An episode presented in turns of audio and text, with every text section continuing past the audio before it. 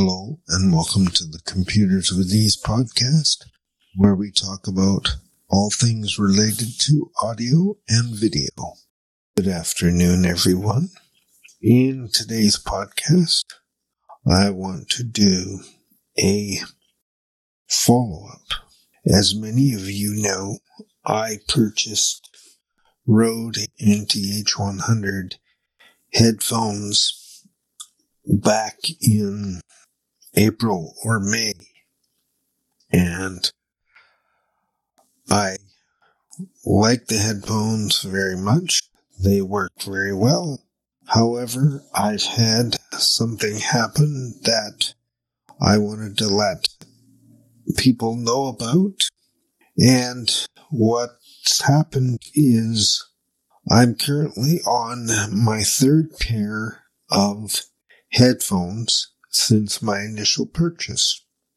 The first pair broke a month and a half, two months into me using them. They broke on the right side where the earpiece connects to the rest of the headphones and it's inside the little metal piece that holds everything together. It cracked and snapped right there, which left the headphone earpiece hanging. So I took them back to where I purchased them and they told me that they had to be sent back because they were a warranty.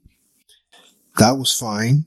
It took them a month to send them out and get a response back from Rode. At which point they gave me a brand new pair of headphones. That was fine. Uh, used them for about a month and a half or so. And then in, in September, that pair broke in exactly the same place in exactly the same way. Uh, so once again, I took them back and this time they gave me an immediate replacement pair. So I am now on my third pair of NTH 100 headphones. Now, this leads me to a question. Do we have a problem in the manufacturing of this product? Or do we have a problem in the design of the product? I'm not an expert here, so I have no idea if that's the case or if I've just had bad luck and gotten two faulty pairs. I don't know. And I have lots of other Rode equipment, including a PodMic, a RodeCaster Pro, a uh, boom arm. So I don't know what the problem is.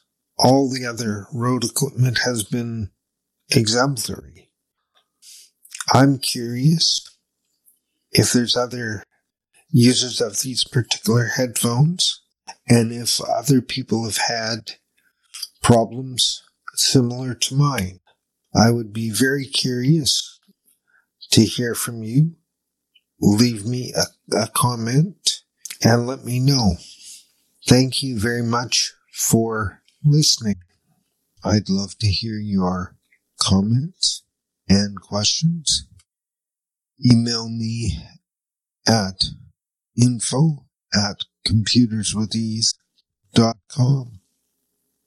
If you'd like to be notified when I release a new podcast episode, sign up for my email list. I look forward to hearing from you.